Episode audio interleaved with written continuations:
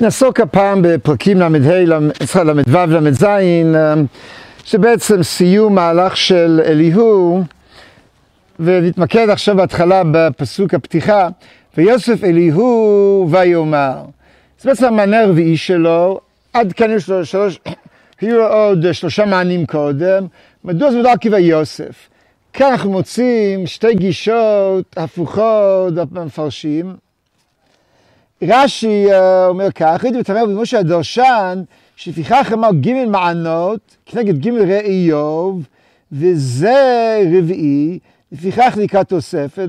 יש איזו סימטריה ספרותית בין שלושת הרעים לבין אליהו, וזה תוספת.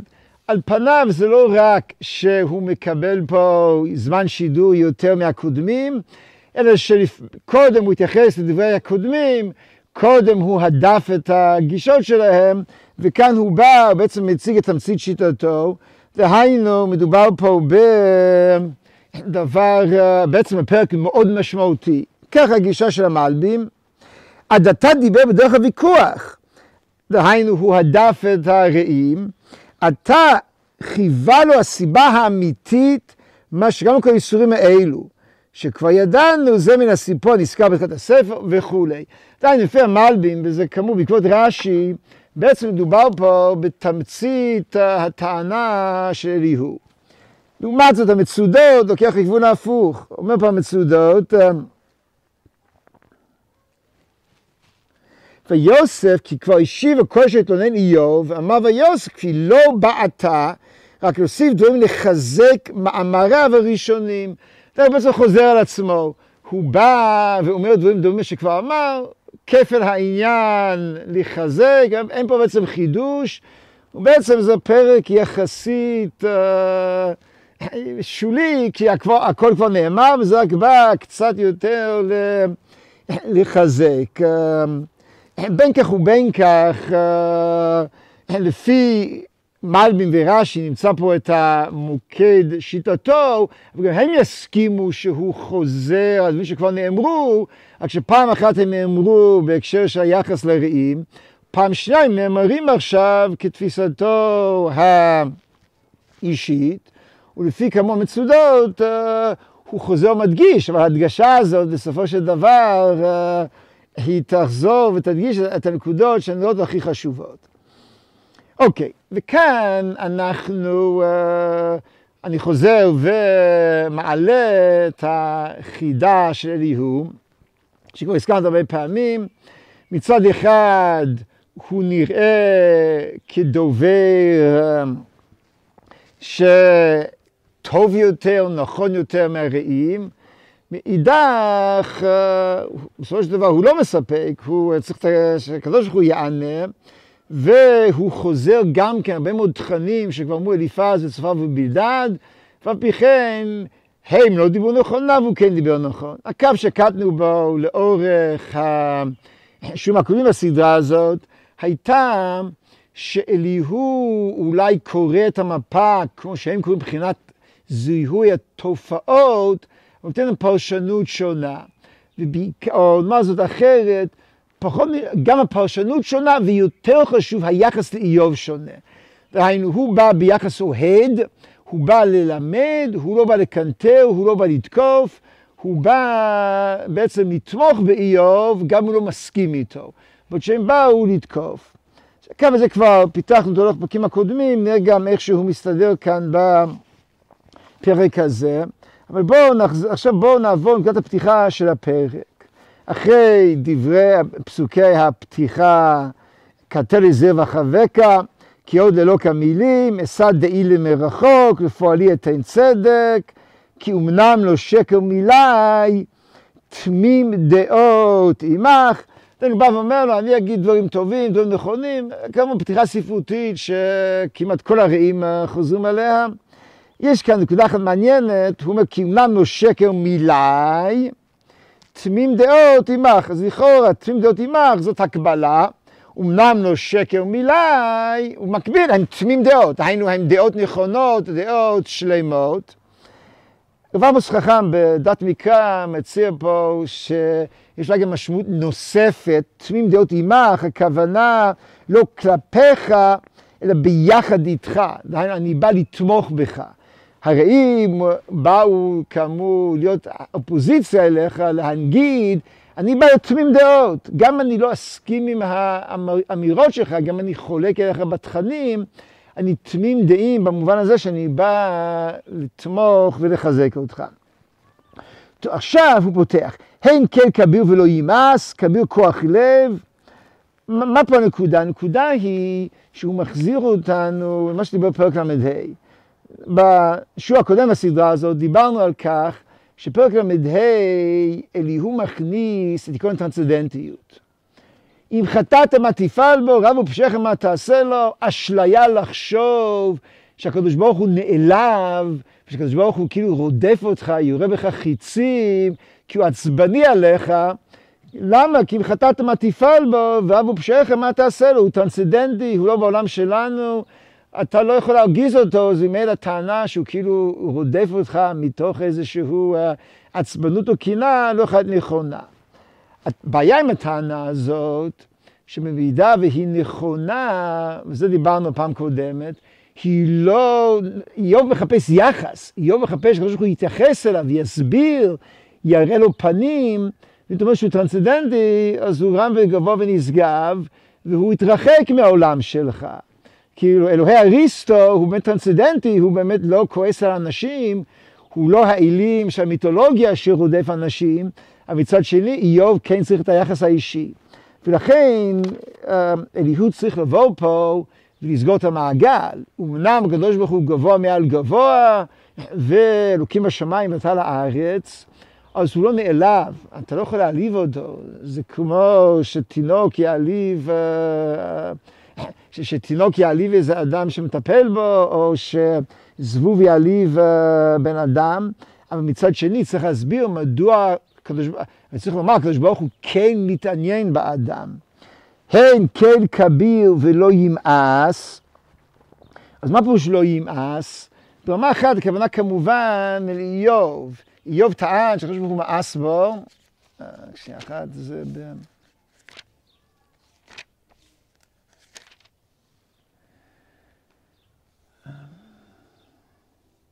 זה פרק י', הטוב לך כי תעשוק כי תמאס הגיע כפיך, אז איוב טען שהוא מאס בו, ולכן הוא אומר פה, כן כן כביר, והוא לא יימאס. אבל זה לא, והאמת היא שזה בטלטי. לא רק שהוא מואס באדם, הוא לא מואס בעולם. הן כן כביר ולא יימאס. נכון, הוא כן כביר, אני אמרתי בפרק הקודם שהוא כן כביר. ואני אמרתי שאם חטאת מה תפעל בו, ואבו פשעכם מה תעשה לו, אבל זה לא בגלל שהעולם הזה בכלל לא בצפע שלו. העולם הזה באמת הוא מסתכל ובוחן אותו, רק הוא לא נעלב. כן כן כביר ולא ימאס את העולם. הוא רואה את העולם כמקום שהוא מתעניין בו. וכאן אני uh, רוצה להוסיף שהמוטיב הזה נמצא בספר תהילים בהרבה מקומות. דוגמה בולטת זה מזמורי קבלת שבת. מתארים את עוצמת הבריאה, את גודלו וגדותו של הבורא, ומיד לאחר מכן באים פרקי השגחה. אותו דבר גם, גם בפרקים של קמ"ו עד קנ, פסוקי, פסוקי דזמרה, אחרי שאתה מתאר את עוצמת הבריאה, אז הקדוש ברוך הוא בכלל לא מתעניין באדם, לא מתעניין בעולם האנושי, אז הוא אומר, לא, זאת אומרת, לא רק שהקדוש ברוך הוא יצר את העולם, אלא הוא ממשיך ללוות את העולם והוא ממשיך להיות מעורב בתוכו. אפשר כמעט לומר, לא רק שבכל מקום שאתה מוצא גבורתו, אתה מוצא ענוותנותו, אלא בכל מקום שאתה מוצא גבורתו, אתה גם מוצא השגחתו. או למה בברית אחרת, ענוותנותו בא לידי ביטוי לא רק בזה שהוא חומל דלים ועוזר למסכנים, אלא ענוותנותו גם באה מעצם הזדקקותו לעולם, ולעובדה שהוא כן כביר והוא לא מואס. כביר, כוח, לב. אוקיי, עכשיו אמ, ממשיך אליהו ומדגיש את התעניינותו של הקדוש ברוך הוא בתוככי העולם. לא ייגע מצדיק עיניו ואת מלכים לכיסא, ויושבי לנצח יגבהו. עכשיו עוד מעט הוא יסביר מדוע יש בזה חסד הבורא. לפני שאני עושה זאת, אני רק רוצה פה להפנות את תשומת הלב לעמדת הרמב"ן, שהיא חשובה ביותר וקרדינלית מבחינה השקפתית, אבל יש בה גם תפקיד פרשני מעניין מאוד בפרקנו.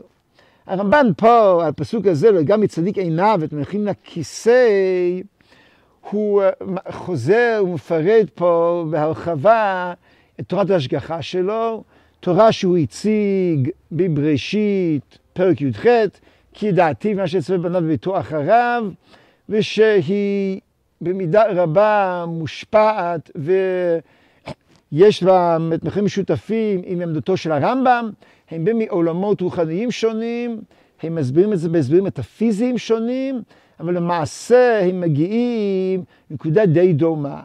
וזה שבעצם מדברים על השגחה פרטית לעומת השגחה כללית. בעצם התפיסה, גם שהרמב"ם וגם שהרמב"ם מציגים, שהקדוש ברוך הוא לא פה משגיח על כל אדם בהשגחה פרטית צמודה. השקפה שמאוד נפוצה בימינו, שכל, שכאילו הבן אדם לא מרים את האצבע שלו בעולם הזה בלי שיש השגחה פרטית צמודה, אם אני שכחתי את החלב על האש והחלב גלש, זו השגחה פרטית, הם חושבים אחרת, שקדוש ברוך הוא ברא את העולם עם כללים וחוקים, ואם אני משאיר את החלב על האש והוא גולש, זה בגלל שאני טיפש ולא משגיח על החלב שלי, ולא כי יש השגחה פרטית, כי הקדוש ברוך הוא קבע כללים לטבע, ויש חוקי טבע. עכשיו זה כאמור תפיסה השקפתית קריטית, אבל כאן לא ענייננו כרגע בענייני השקפה והשגחה באופן כללי, אלא במנוף הפרשני שזה משמש את הרמב"ן. זה כתוב מפרש עניין גדול בעניין השגחה. ובאו בו פסוקים רבים. כי אנשי התורה והאמונה התמימה, הוא מדגיש פה האמונה התמימה, זה לא רק הרמב"ם והמערכת המטאפיזית-פילוסופית שלו, זה גם אנשי התורה והאמונה התמימה יאמינו בהשגחה, כי הקל ישגיח לשמו אנשי מין האדם. כמו שכתוב, גדולי צו עבד ישר, עיניך פקוחות על כל דרכי בני אדם, לתת שכזכר כפי מעלליו, ולא בא בתורה ובנבואה שכן משגיח פשוט אישי שאר הבריאות וכולי. צריך לדייק פה קצת.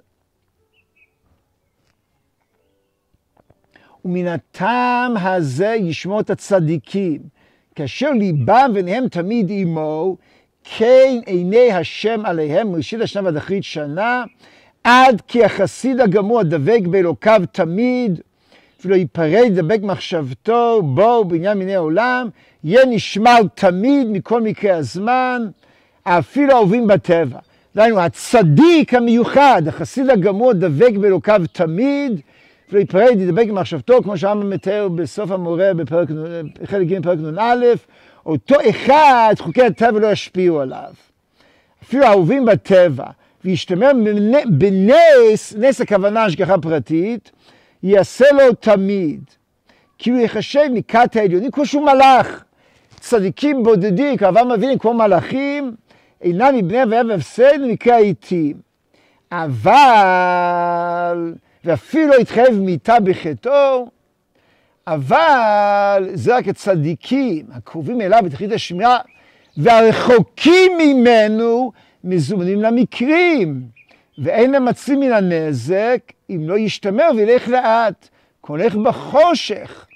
ואמר, כי לא בחיר בחשבו, אוקיי, מכירות, אומר רבן כך, הצדיקים המיוחדים, יש להם השגחה פרטית, הקדוש ברוך הוא מנהל את החיים שלהם.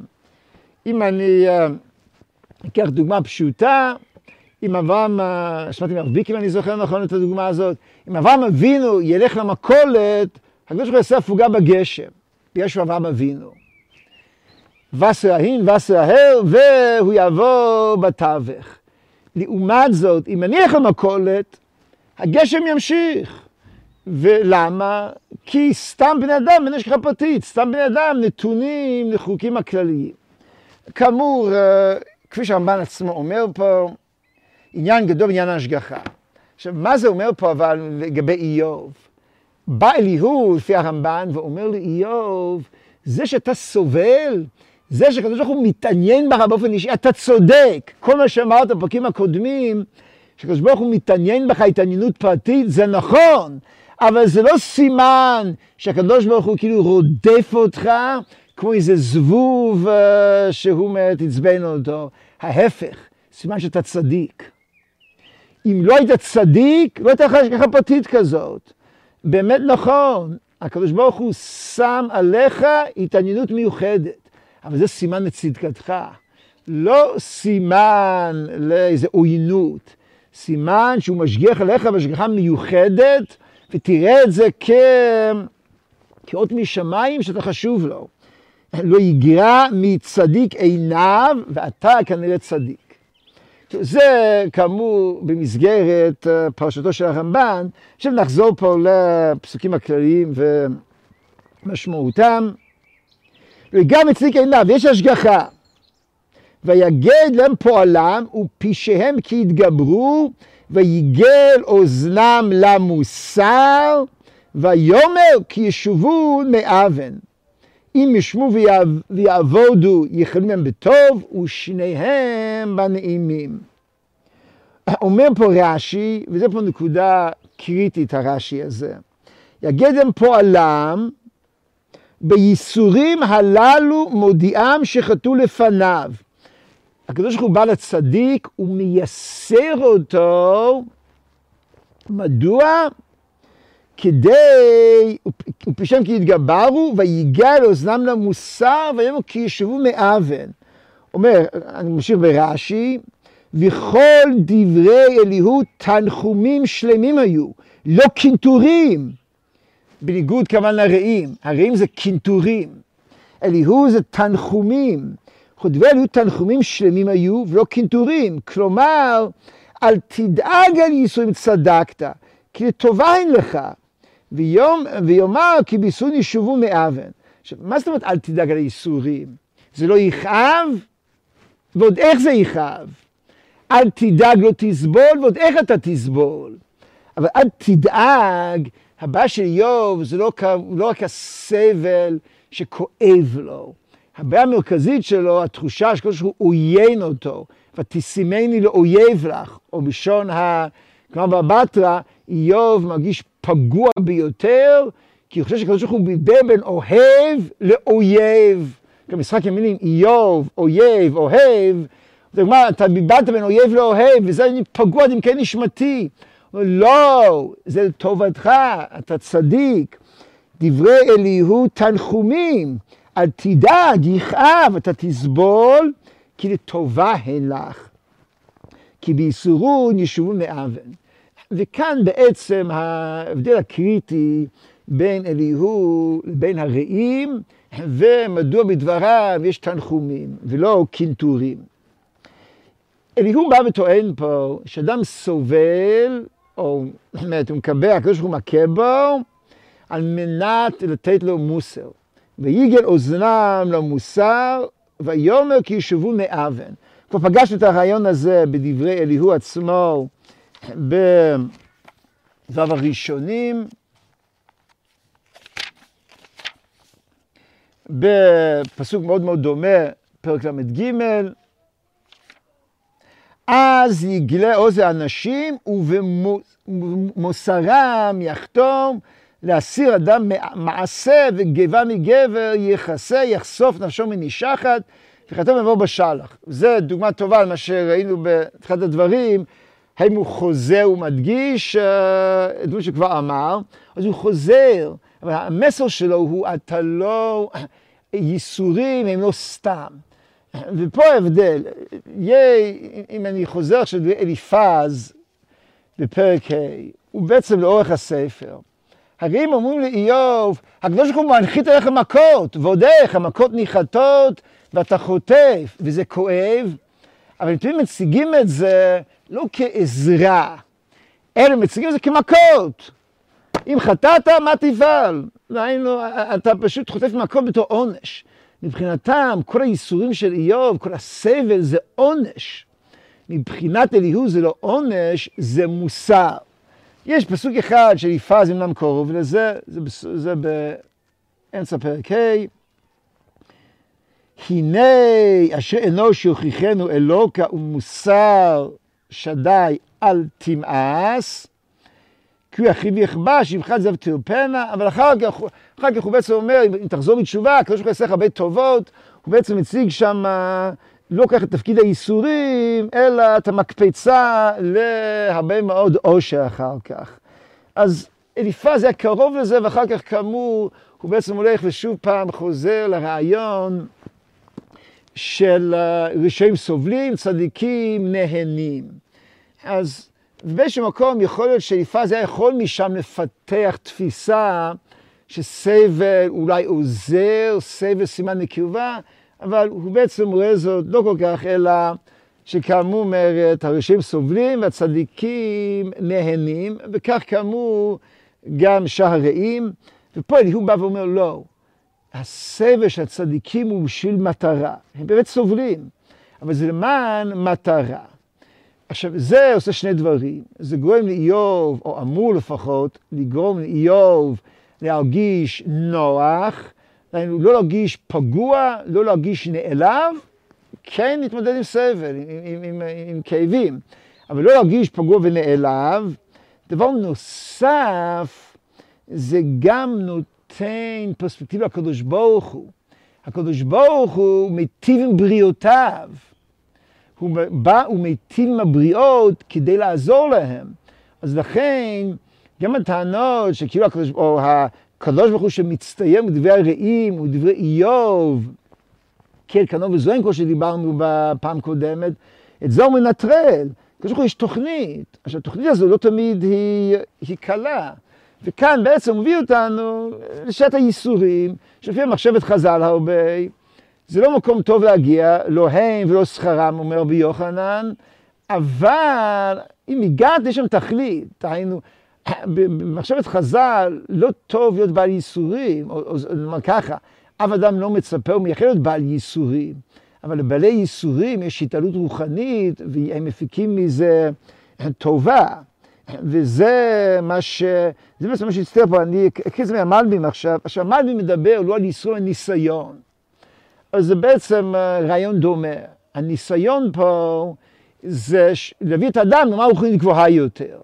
כי הניסיון הוא בעצם בא להוציא מן הכוח אל הפועל כוחות קיימים, מביא אותך לדרגה רוחנית גבוהה יותר, לאו דווקא בעקבות חטא, הייסורים בעקבות חטא, הניסיון זה אפילו בלי חטא, כי כשחז"ל מדברים יש ייסורים בלא עוון, אז ייסורים עם עוון קוראים להם ייסורים, ייסורים בלא עוון אפשר לקרוא ניסיון, אבל הם מבינים אותה נקודה.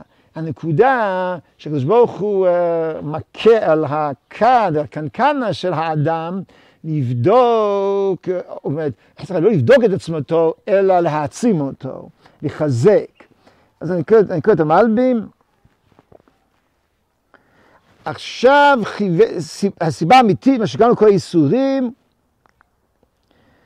שכבר ידענו מהסיפור נזכר בתחילת הספר, שזה העניין ניסיון. וביד דבר ניסיון, שהוא לבחון ולגלות את השלימות שיש בכוח נפש האדם, להוצאה מן הכוח אל הפועל, שלפעמים יעמוד אדם מניסיון העושר ומניסיון העוני. דהיינו, אדם ימות הקדוש ברוך הוא מתוך רחבה, יש לפעמים וישמן ישורון ויבעט. שדווקא העושר הוא סכנה רוחנית, דווקא העוני הוא uh, בריא יותר מבחינה רוחנית. ויש גם הפוך. יש אדם שמתוך רווחה ועושר קל לעבוד הקדוש ברוך הוא, ומתוך מצוקה קשה לו. והקדוש ברוך הוא בא פה לבדוק או לגרום לאיוב, לא תהיה תראה אלוקים ו... תם ישב אלוקים ושר מהרה מתוך עושרו, אלא תם ישב אלוקים ושר מהרה גם מתוך מצוקתו.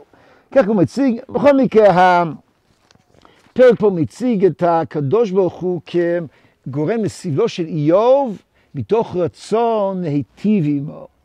ויגיע לזה מוסר וקישור מאבן, אם ישמעו ויעבוד, יכולים הם בטוב ושניהם בנעימים. ו...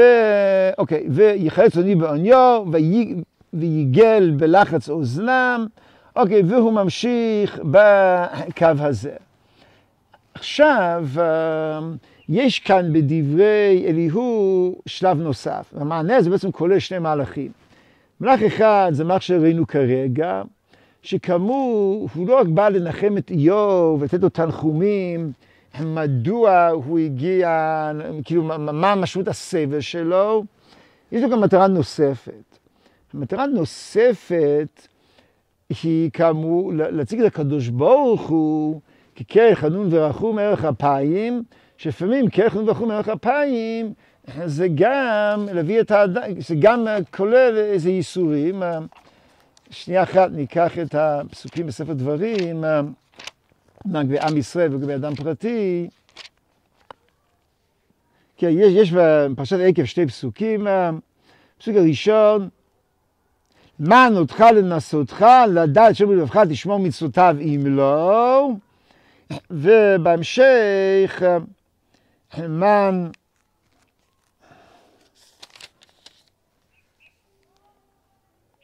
מן אותך למען נסותך להיטיבך באחריתך. בין אם זה להיטיבך באחריתך רוחנית, להביא אותך לתשובה, להוציא מן הכוח כוחות אל הפועל, לדעת לדעת, תשמור מצוותיו, או יותר נכון נביא אותך למציאות כזאת, בין אם זה כאמור גם תבחר באחריתך מבחינה גשמית, יש תפקיד אחד לעזור לאדם, תבחר באחריתך. התפקיד השני זה להציג את הקדוש ברוך הוא כחנון ורחום.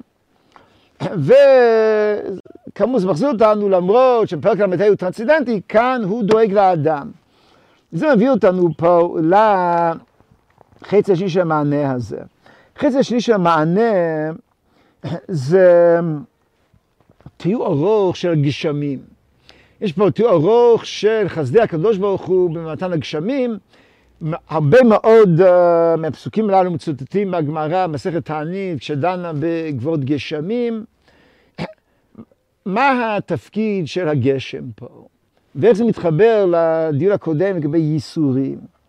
בעצם אה, מה שהוא מנסה לעשות במענה הזה, הוא להראות שלמרות שהקדוש ברוך הוא כל כביר, ובשמיים ממעל, והשמיים ושמי השמיים לא יכלכלוך, הוא מנסה להראות שהוא דואג לאדם. הוא מראה זאת בשני מהלכים. מהלך אחד הוא דואג לאדם הפרטי על ידי הייסורים, על ידי השגחה פרטית, כאמור, לדעתו של הרמב"ן זו השגחה פרטית מאוד מיוחדת לצדיקים. בכל זאת הוא מראה את ההשגחה על בני האדם באורח חייהם, ואיך שהקדוש ברוך הוא אומר, ויגל אוזנם להשיב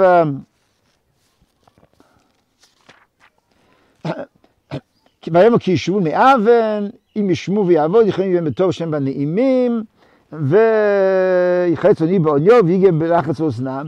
ויש אבל גם מהלך שני, וזה ההשגחה הכללית של העולם. הקדוש ברוך הוא משגיח העולם בצורה כללית מתוך חמלה ורחמים. וזה הבאתי פה לפסוק אה, כ"ב, הן כן יסגיב בכוחו מחמוהו מורה, מפקד עליו דרכו, זכור כי תסגיב פועלו, ואז הן כן סגיב ולא נדע. כי יגרע נטפי מים, ואז יזוקו מטר, אוקיי, ואז מתחיל הפסוקים על הגשם. הוא רוצה להראות שגם גבורות גשמים, גם העוצמות, כי איוב כל הזמן התלונן על העוצמות, כזה שהוא מכה בו, הוא שולח בו חיצים, איוב כל הזמן אמר, הכוח, החוזק, הוא פוגע באדם. בא לי הוא ואומר, לא, הכוח הזה, גבורות הגשמים, מיטיבים עם האדם. גבולות הגשם בא בעצם לעזור לאדם להתקיים. זאת אומרת, הגשם לא רק מוכיח את עוצמתו של הקדוש ברוך הוא, זה גם את טובו. אנחנו אומרים בכל, כל יום בתפילה, אתה גיבור לעם השם, מחיי מתים את הרב ולהושיע, משיב הרוח ומועד הגשם.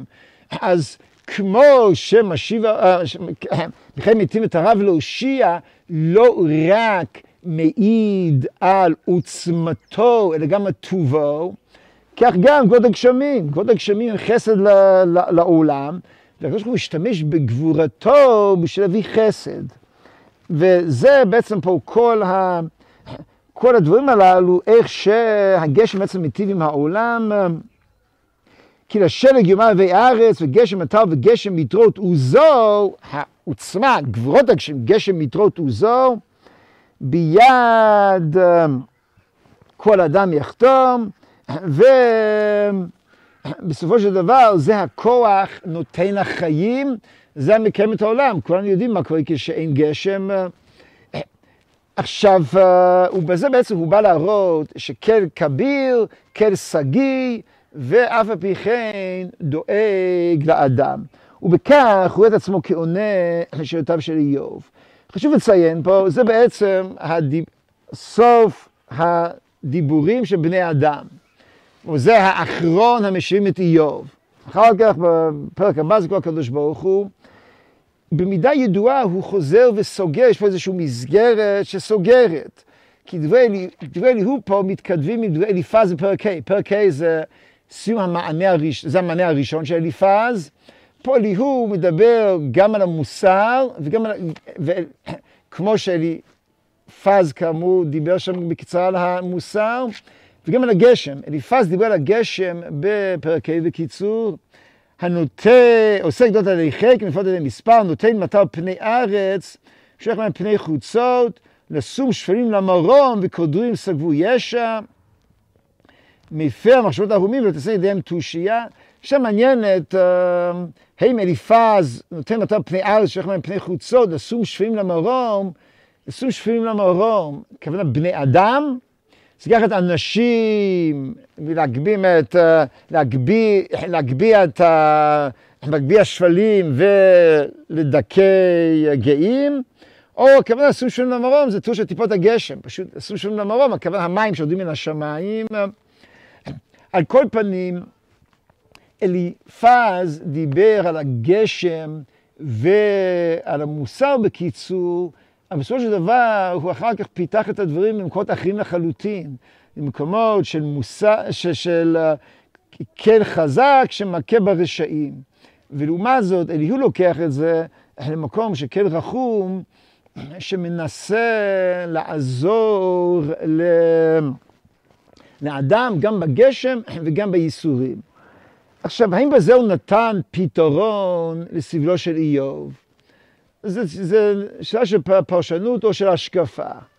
הוא, יש אסכולה שלמה בחז"ל ובבעלי המחשבה, שאכן חושבים שלמה נוסחה לנסותיך לטבחה ברכיתך זאת תשובה.